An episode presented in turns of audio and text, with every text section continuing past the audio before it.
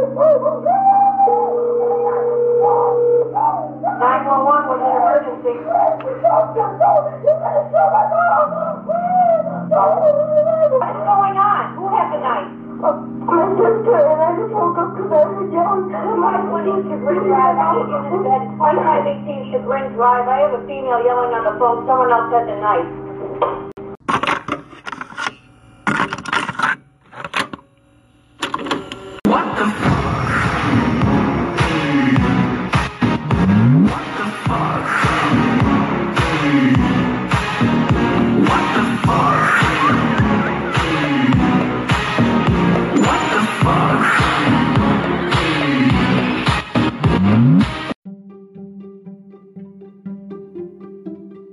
Hey, welcome to this episode. My name is Harmony for those of you who have never tuned in to What the Actual F.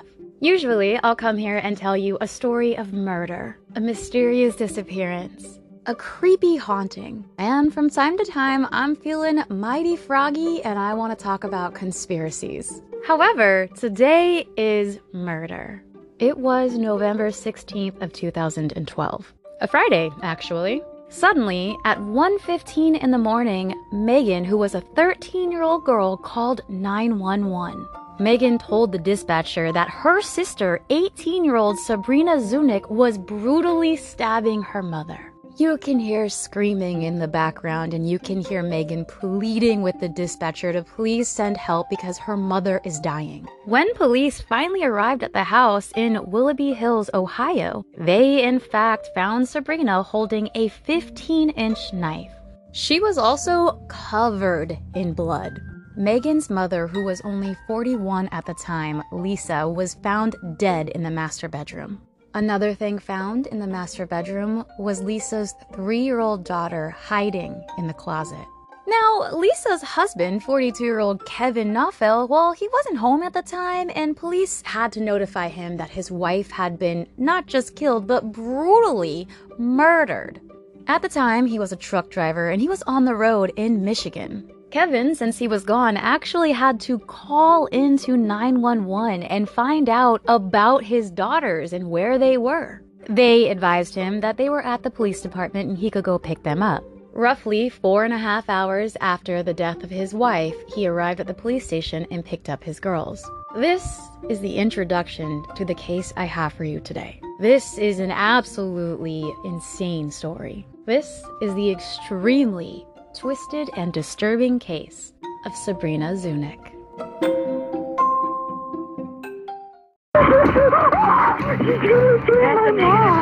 It was a slaughterhouse. An unstable foster child snapped.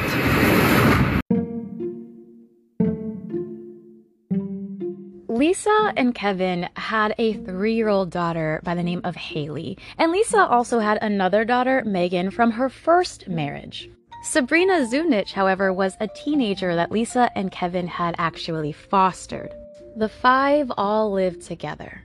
Lisa was actually a social worker for the Cuyahoga, I hope I said that correctly, County Department of Children and Family Services. She actually worked in the sex abuse department, which I cannot fathom as an adult being like, yeah, I can do that. I understand wanting to help, but oh my God, I couldn't hear the horror stories and see the real life accounts of what these people have to do. I just couldn't. But Lisa stepped up and made sure that she got children out of horrendous situations and was there for them.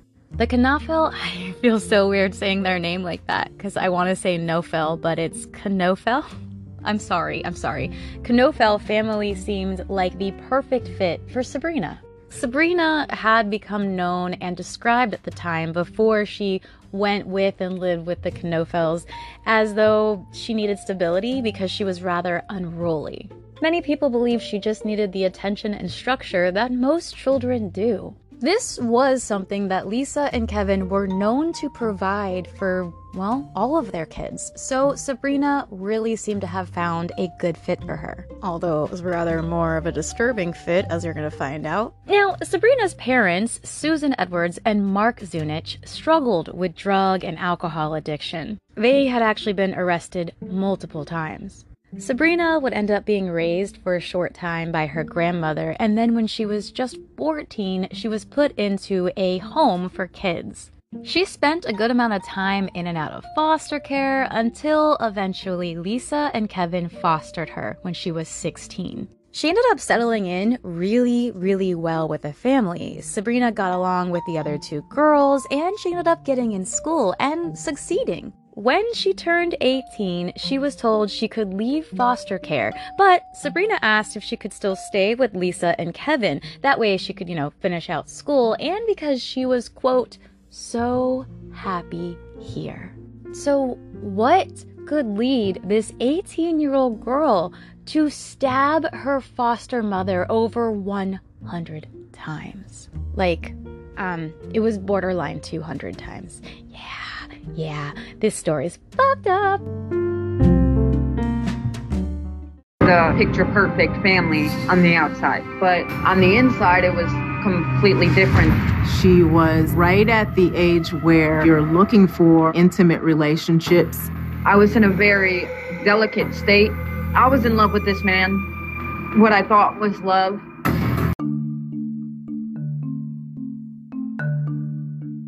Sabrina was arrested at the scene of the crime holding the murder weapon. It was Sabrina in the bedroom with the knife. A 15 inch or 9 inch blade in total, because the 15 inch itself is the whole knife. This was a serrated knife, by the way, without a hilt, so it was retrieved at the house. Sabrina never ever tried to deny that she was in fact the one that stabbed Lisa. She didn't say, oh no, it wasn't me, it was the one armed man. She was like, nah, I did it. Uh huh, yeah.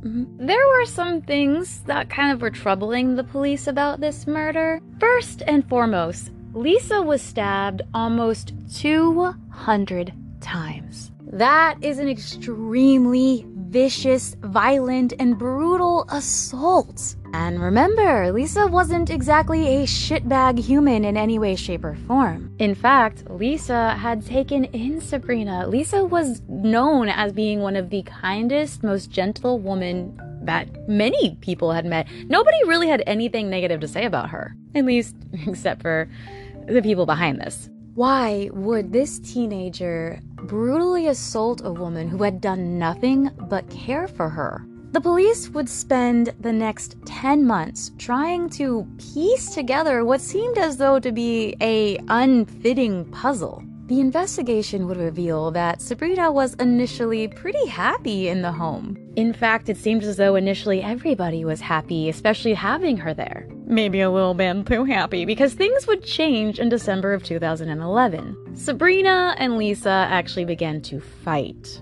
Sabrina also grew rather jealous of the two biological girls in the house, so she argued with Lisa over the belief that she gave her two daughters more attention than she gave Sabrina, which actually wasn't at all the case. Sabrina was just growing jealous because she didn't have that connection with Lisa. She wasn't her biological daughter, although Lisa never played any favoritism amongst any of the girls.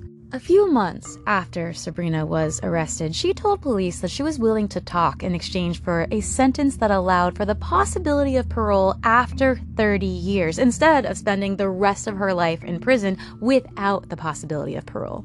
According to Sabrina, she had a um, a relationship with Kevin. That's right, her foster father, who she was actually being spanked by and called daddy.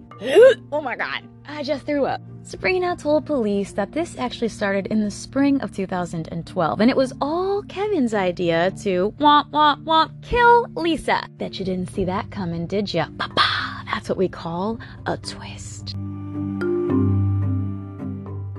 43 years old and Sabrina's foster father. He's manipulating her, saying they can lead this blissful life together. This fantasy of living happily ever after pushed her over the edge.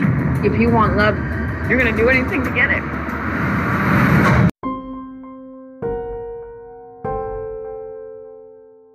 Oh, you bet your sweet bottom that Kevin was also arrested and charged with conspiracy to commit aggravated murder and complicity to aggravated murder, as well as six counts of sexual battery. And that is what we call a hat trick. Kevin naturally was like, Yeah, no, I'm not guilty of any of that. You got the wrong man. As Sabrina was pleading guilty, the trial heard before a jury was in relation to Kevin's charges only. Sabrina agreed to testify on behalf of the prosecution against Kevin. And oh man, did she have a story to tell.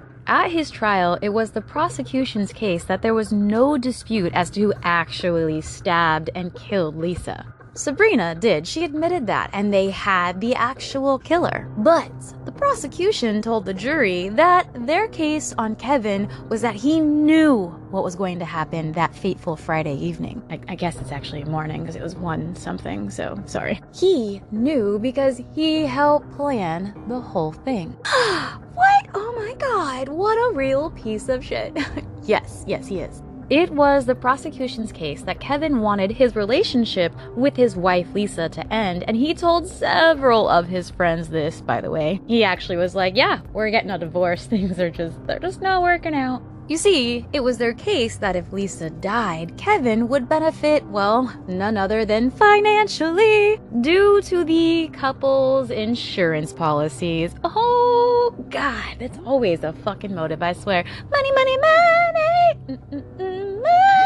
The prosecution also told the court that according to many, Lisa had kind of begun to change before her death. Lisa appeared to be distracted and she seemed to act as though it was difficult for her to stay focused on things. In fact, a friend of Lisa's by the name of Erica testified in court that the day before Lisa was murdered, she brought some food over to Kevin. She described his demeanor as rather normal. However, she noticed that there was a picture of Sabrina on the refrigerator, and it was just something was a little odd about it, I guess, according to her. It was just weird. Anyways, they said that at the funeral, Kevin also appeared rather emotionless, but the biggest thing she noted was the months leading up to Lisa's murder, she was just starting to seem more withdrawn and having a very difficult time focusing on anything. Another coworker of Lisa's actually testified that for the whole year up until November of 2012,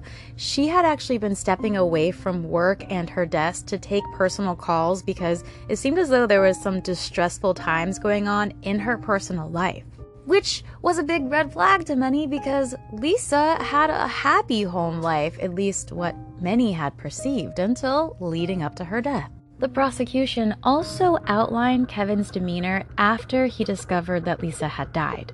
To do so, they called a number of witnesses to testify. Police that had been investigating the scene and the case and detectives all actually went on to describe Kevin's demeanor as being calm, yeah, I know grief is handled differently by everybody, but if I was in love with somebody and they had been brutally murdered and attacked in my home, in the room I shared with them, I cannot express, probably wholeheartedly, how I would feel, but I damn sure wouldn't be calm.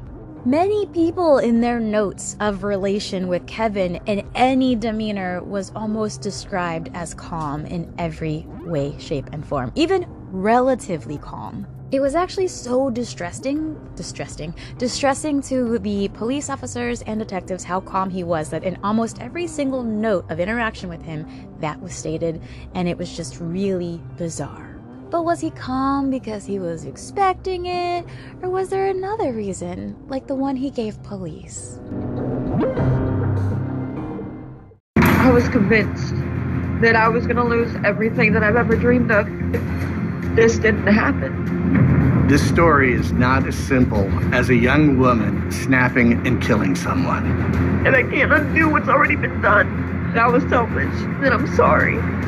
The situation is a perfect storm. Textbook predator move. He said, You could stab her.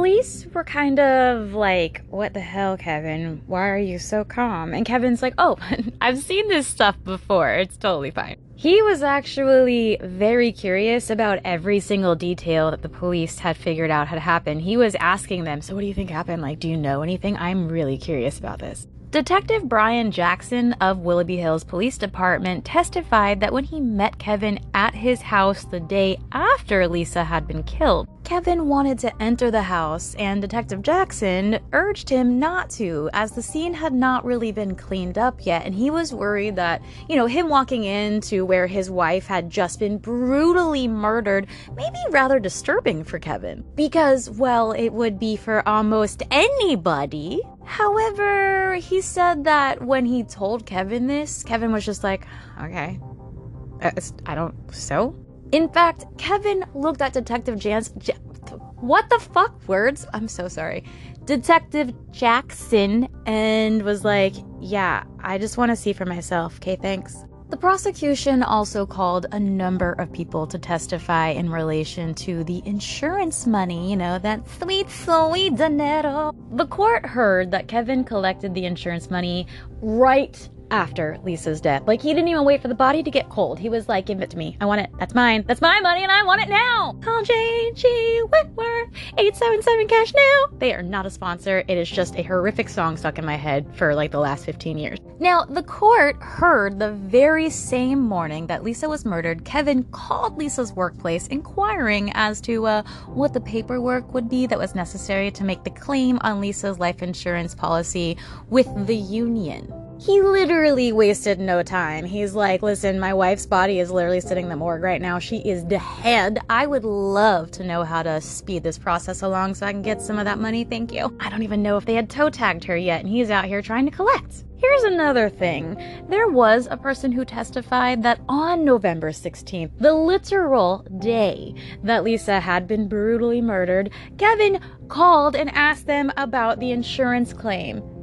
The actual day that his wife had been killed, he was like, I really can only think about money right now. So, what do we do to speed this process up? Really not looking good for Kevin. The prosecution also told the court that there were a number of other insurance claims made by Kevin on the 16th of November. One was a $250,000 life policy insuring Lisa. The issuing date of that policy was May 16th of 2012. There's even more I'm going to share with you about this money uh, aspect of motive. Christopher Eady, who is a team leader for Guardian Life Insurance Company, he testified that Guardian Life provides insurance for Cuyahoga children. Is that Cuyahoga? I'm I really don't know how to say that, but uh, Cuyahoga Children and Family Services, and they issued a check to Kevin for two hundred and forty nine thousand five hundred and forty two dollars and thirty four cents.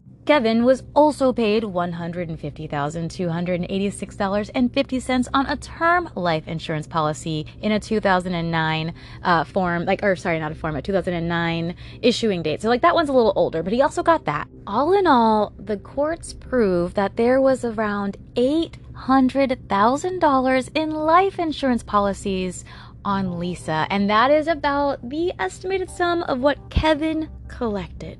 The prosecution ended up calling Sabrina to testify, and Sabrina did share that the relationship she had with Kevin began in the spring of 2012, which is actually right along the time frame of when all of these major policies started to go into effect when Kevin was, you know, getting them all signed up and uh, when things between Lisa and Sabrina really started to sour. In case you are unaware, this is seriously predatory behavior. You see older adults, oftentimes it is men trying to take advantage of younger females, although females do it often too. A predatory behavior is when you are grooming or manipulating a child, someone who their mind isn't really fully formed and they don't really understand certain things. For Sabrina, she really wanted love and Kevin was giving her that. Rather inappropriately, but this young 18 year old who was very vulnerable saw true love and wanted that forever in a 40 something year old man who was manipulating the situation. Also, Sabrina would murder his wife and he can collect all that money and probably drop Sabrina and move on. Horrible, horrible, predatory behavior. And in this case, it ended Lisa's life. I'm Sabrina Ann Zunich. I chose to do this interview because I wanted my side of the story to be told in depth. This is eight years after the initial um, incident, and I believe I have a different perspective now. I'm not a monster. I'm an individual who made a mistake that affected a lot of lives.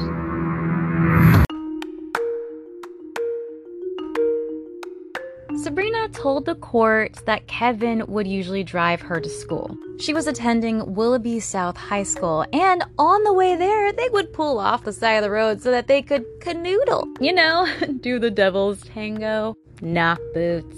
They was fucking. She said that Kevin told her he couldn't divorce Lisa, though, as he didn't want to end up sharing custody of his family because that just sucks. Yeah, you know, your kids don't need to have both their parents. That's horrible. Why not just brutally murder one so that you don't have to share custody? That sounds even better. I fucking hate people. Sabrina also told the court that the idea to kill Lisa began as a small one, kind of like a little bit of a joke. Kevin would send her a text every now and again stating that he hated Lisa. He told her that when Lisa was out of the way, they could buy their own house and they could live together. And then Sabrina could attend college. And guess what else she could be? The mother to his children. Yeah, he was manipulating the fuck out of this teenager. The court also heard that Sabrina asked her friend Autumn in early October if she knew anyone that could kill her foster mother for her. Autumn testified, quote, she asked me if I was able to get her a hitman. She said that they were going to get a divorce and she was worth more dead than she was alive. But Sabrina decided to take matters into her own hands. You know what they say, if you want something done right, you just gotta do it yourself. Sabrina testified that on the 15th of November in 2012, so the day before the brutal murder, Kevin drove her to school, but when they parked the car, he began to cry instead of, you know, like touching her and being all like, let's do this. He was like, oh my god, I can't, I just can't right now. And Sabrina's like, oh no, baby, what's wrong? What can I do? Don't cry. Kevin's blubbering how Lisa is just so fucking horrible. Sabrina testified that Kevin told her that he and Lisa had a terrible fight the night before. In fact, it was so bad that he wanted to commit suicide. He said, I'm gonna kill myself if Lisa isn't dead soon. I can't do it. I just can't do it anymore. And of course, this 18 year old who is madly in love with this 42 year old man is just like, no, you can't do that. You can't take your life. What can I do for you? And then Kevin drops the bombshell. Sabrina testified, quote, I was scared for him because I'd fallen in love with him. So she knew what she had to do. She had to kill Lisa. And within 24 hours, Lisa would be dead. 911, what is your emergency? My mom with a knife. I, I keep losing her. I keep killing her, please. You need to take a deep breath for me so I can understand you. Who has a knife? My sister. That's a negative. You could hear on the 911 call where she's screaming. I've been doing this about 20 years. It is by far the worst 911 call I have heard. Mom, you die.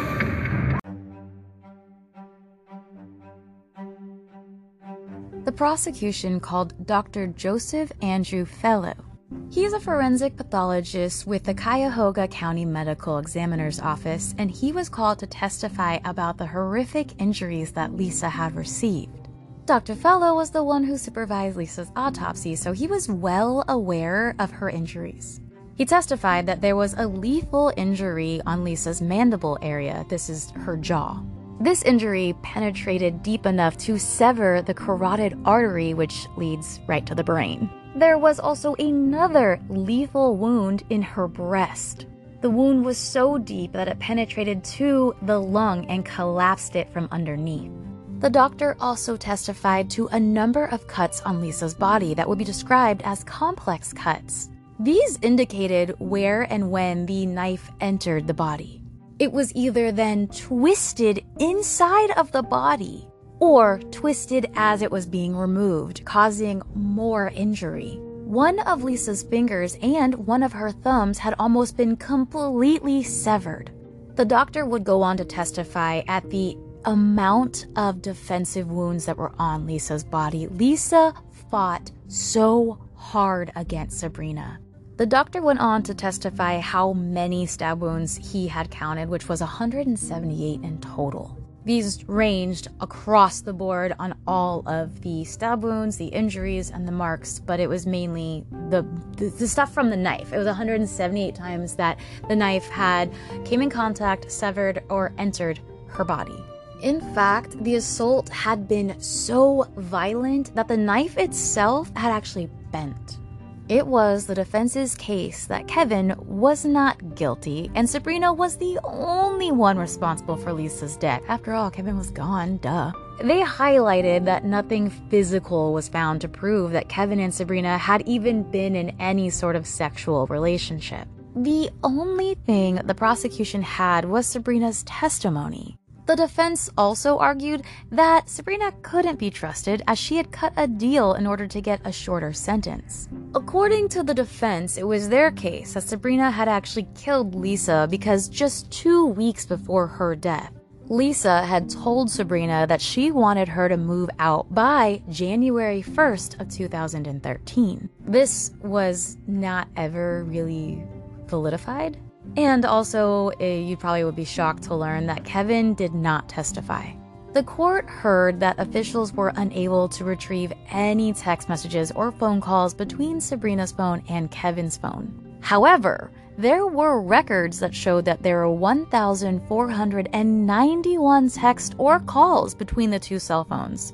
And this was all just in between November 1st to November 16th.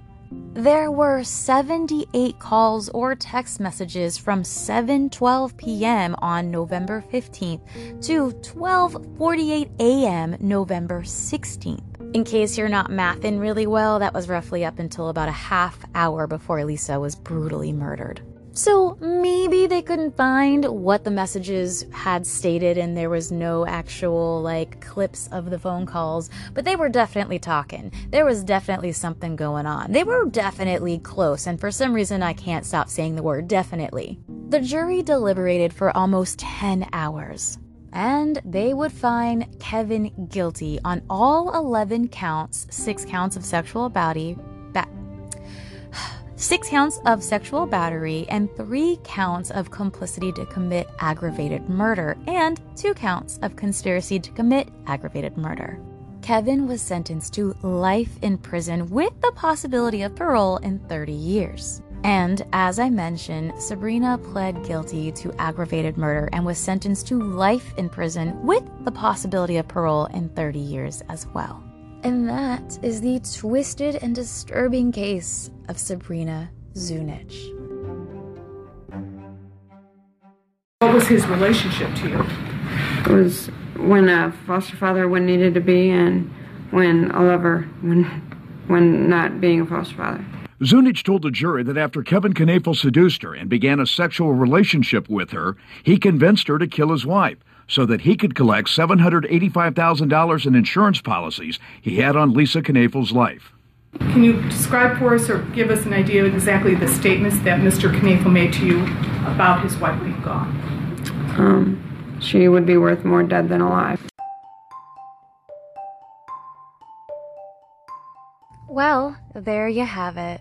Another disturbing story from around our world. I know I don't exactly leave you feeling all warm and fuzzy, but I am here to remind you that the world isn't always as beautiful as you'd like to believe. Sometimes the person right next to you, the one that you love so much and you just would do anything for, is absolutely plotting your certain death. Anyways, I hope you guys enjoyed this episode, and I can't wait to meet you here again next week with another one. As always, if you'd like, you can send me a message at what the actual EFF harmony at gmail.com. Otherwise, you can check out the rest of the episodes I have here. You can also find me on social media on Instagram at Oh Hey It's Harmony and send me a message there if you'd like. Otherwise, I will talk to you on the next episode of What the Actual F. With that, stay safe, love you, later, bye!